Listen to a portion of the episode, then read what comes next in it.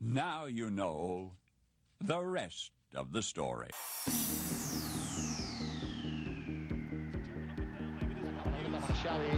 Assistència de Xavi més cabreta per Messi, Messi, Messi, Messi, Messi, Messi, Messi, Messi, immens Messi, encara Messi, encara Messi, encara Messi, encara Messi, encara Messi, encara Messi, encara Messi, encara Messi, encara Messi, encara Messi, encara Messi, encara Messi, encara Messi,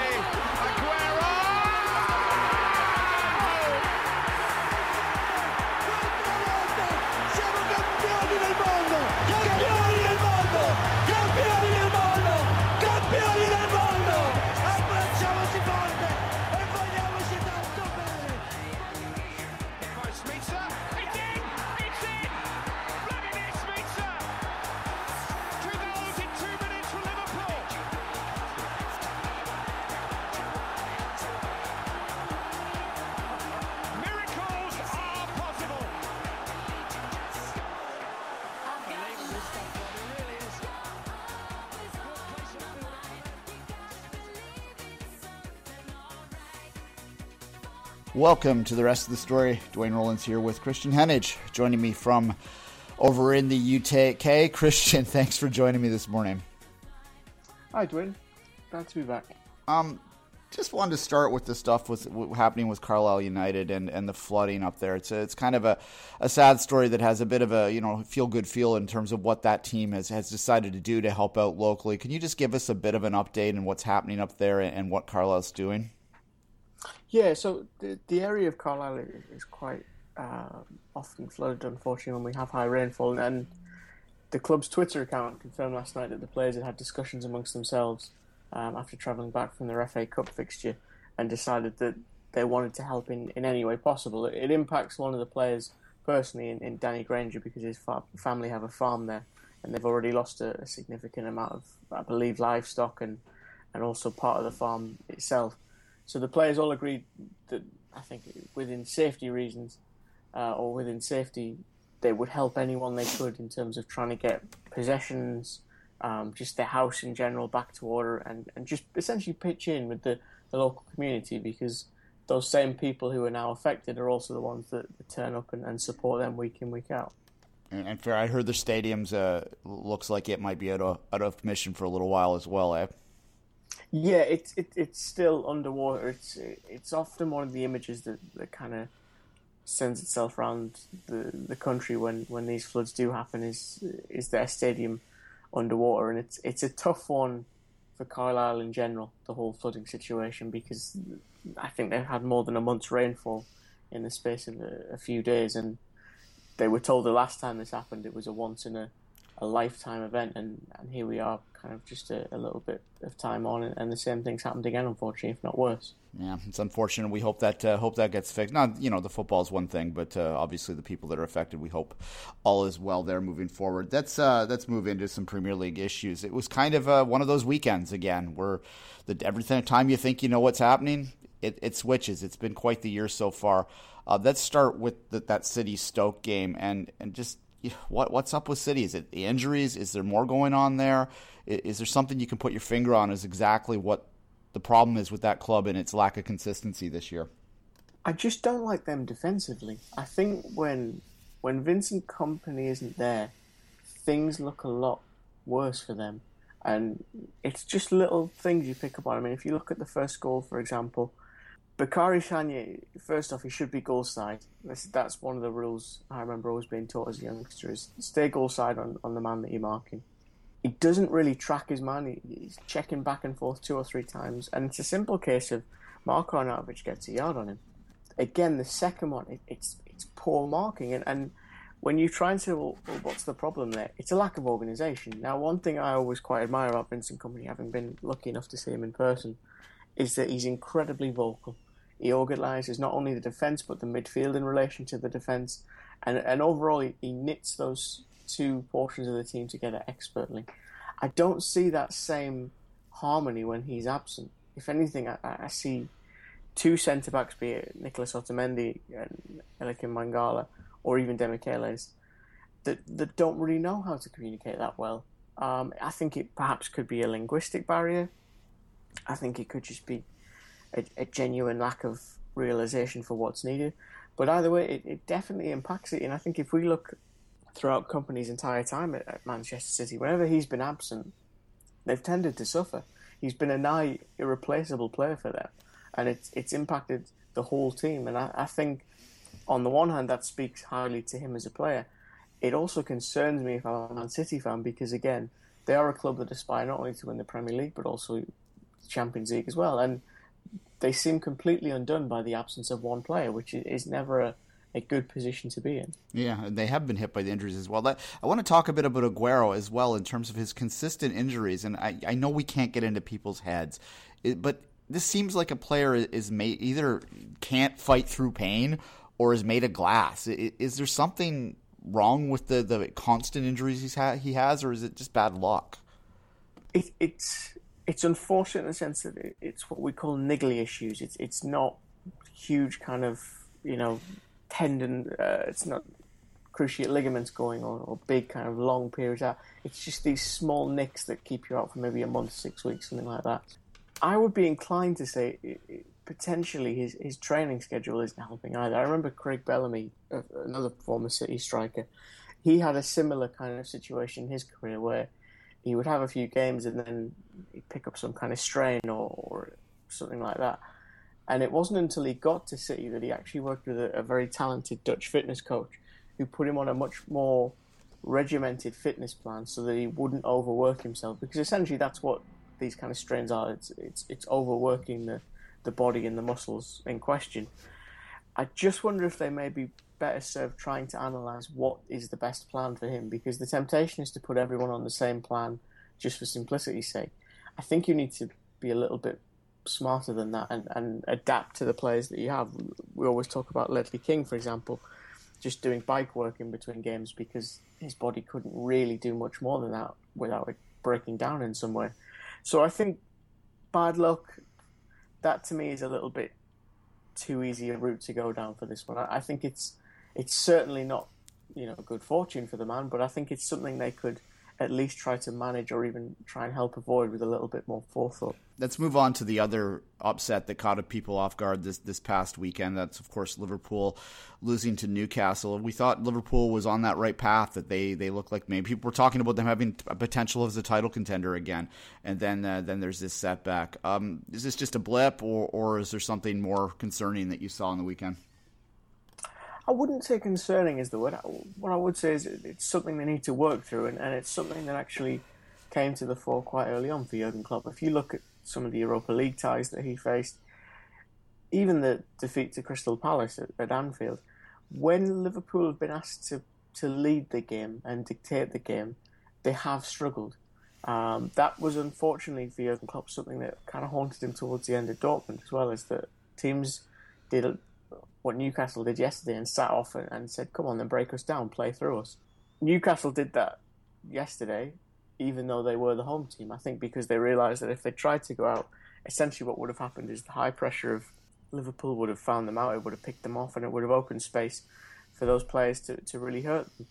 I think that's part of the problem. There is is that this current Liverpool team, it works best when it has space to, to operate in if you shut that down through your players yourself or through your shape, I should say, then you essentially limit their ability to play. And I think it was very telling that towards the end they were trying to get in behind, but the passes weren't crisp enough. They weren't kind of the right uh, strength for the for the space that was in behind there, and it just kind of hinted at the fact that actually they don't have maybe that really crisp midfield player to, to play into those dangerous positions. And I think equally Christian Benteke was isolated quite significantly on Sunday. I, think too often he was expected to do things on his own, and equally in the brief moments during the first half where they could play it in behind, the pass wasn't good enough. I don't think he's fast enough for that kind of thing. So it just surprised me that, that Jurgen Klopp went for the changes they did because I would have been tempted to to throw Daniel Sturridge in there from the start and say, look, let's just see how long you can last.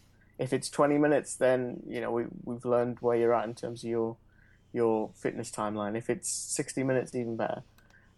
But in general, I, I, just thought they were, were poor. And, and, credit to Newcastle on that end, I guess. That they played the game expertly and got the result they needed. Fair enough. Um, I think that we'd be remiss if we didn't talk about the team at the top that uh, that everyone likes to, to talk about in terms of a nice story and that. But when does that nice story become something that uh, that other clubs are, are, going to need to take a little more seriously and uh, sort of look at as a legitimate contender? I don't think, even as I say this, I don't think to win the title, but certainly to maybe capture a European spot for next year. I would say February first. I think January first is a little bit a little bit harsh. The Christmas period will will decide a lot of things because again, riding through that when you've got a game on Boxing Day, you've got a game on the 28th, and then you've you've got a game not long after early January, that can really take things out of a team, and it can really test not just your your stamina physically, but also your mental strength because you've got to refocus constantly. You've got to react to changing situations.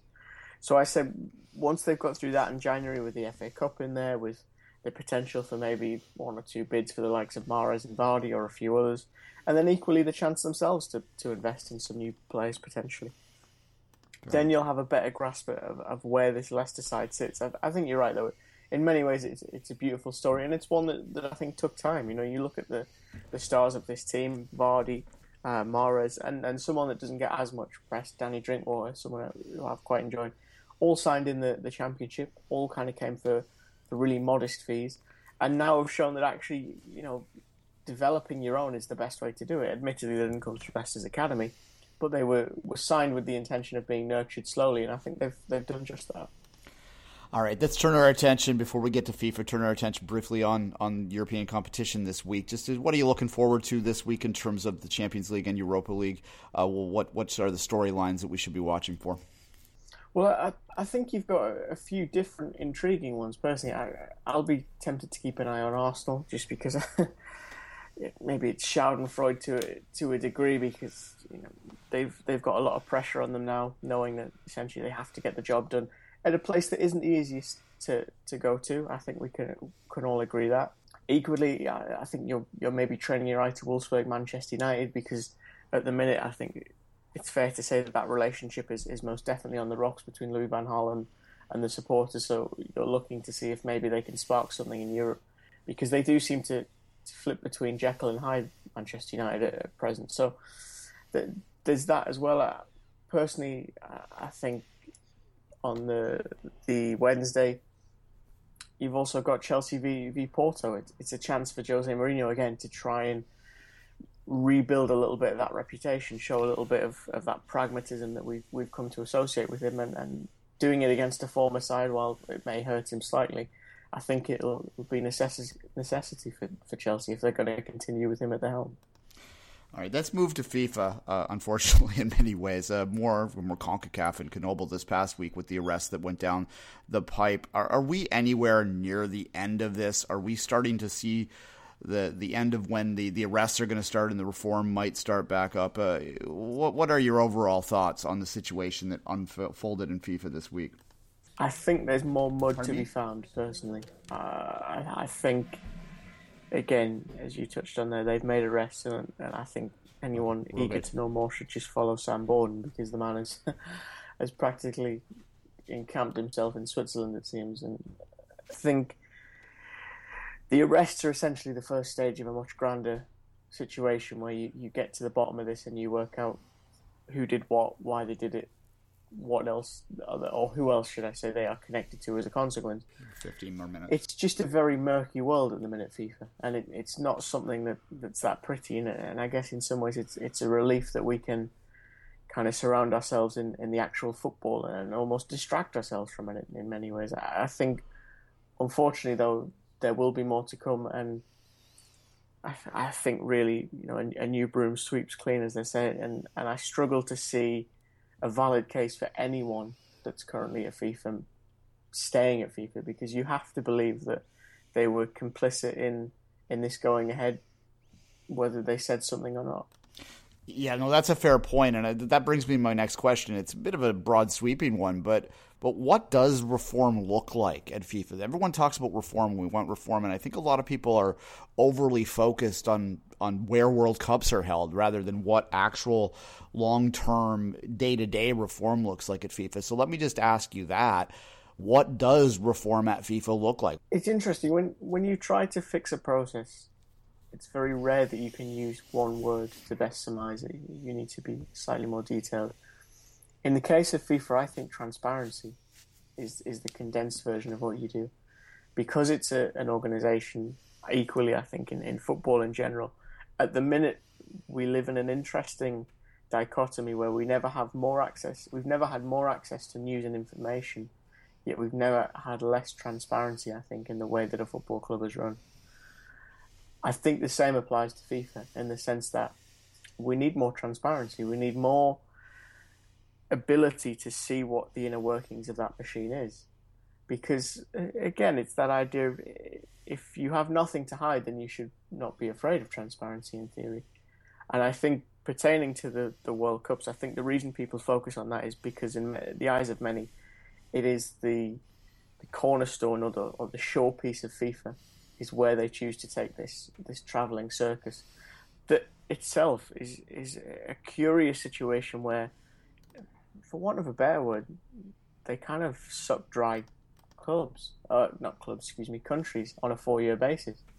They give themselves tax breaks and, and all these kind of things, and and again, their cash reserves are vast, literally huge amounts of cash sitting in bank accounts, and yet we talk about on a on a domestic level, you know, kids clubs struggling to to be able to fund themselves, lacking the infrastructure, the kits, you know, and you question, well, why isn't that money being given by FIFA, be it philanthropically or, or just in genuinely to support the next generation of the sport?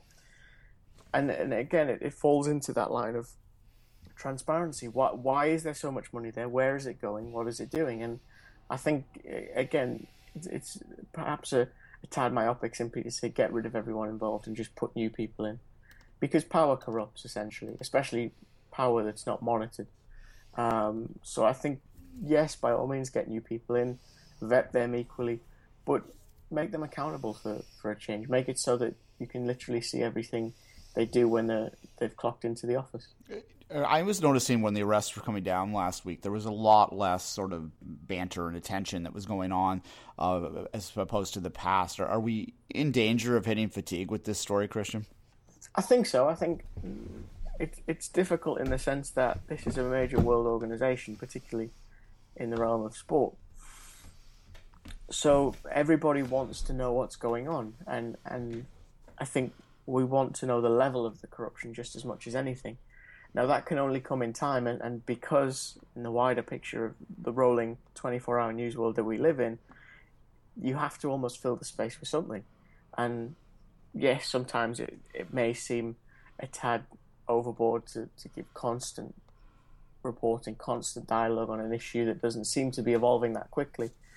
But I think in the long run, those journalists will achieve something in the sense that they will give us a true picture but as you say, I think it's it's very easy to hit that overkill point and, and to almost overstuff yourself on, on the, the constant scandal that is FIFA.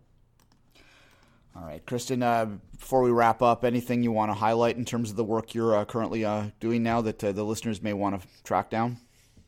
Yeah, well, uh, funnily enough, you know, we, we talk about Europe and, and things like that. I've, I've actually just sat down with uh, a man you and I know quite well, Alexi Lalas, to discuss his time at Padova, and, and, more specifically the day that his Padova side bested Milan 2 0. It was, I believe, it was just over 21 years ago that it happened. So credit to Alexi for, for being able to, to remember the whole thing. Um, I do appreciate that. But it's a it's a great story, and it's it's the kind of story I personally love to tell there was a good times back then, and uh, certainly an interesting time in U.S. soccer history. And, and Lalas, if anything, is a storyteller. So I look forward to looking or reading that. Kristan Heneage, thanks for joining us, and uh, we'll talk soon. Pleasure of having you. Thank you.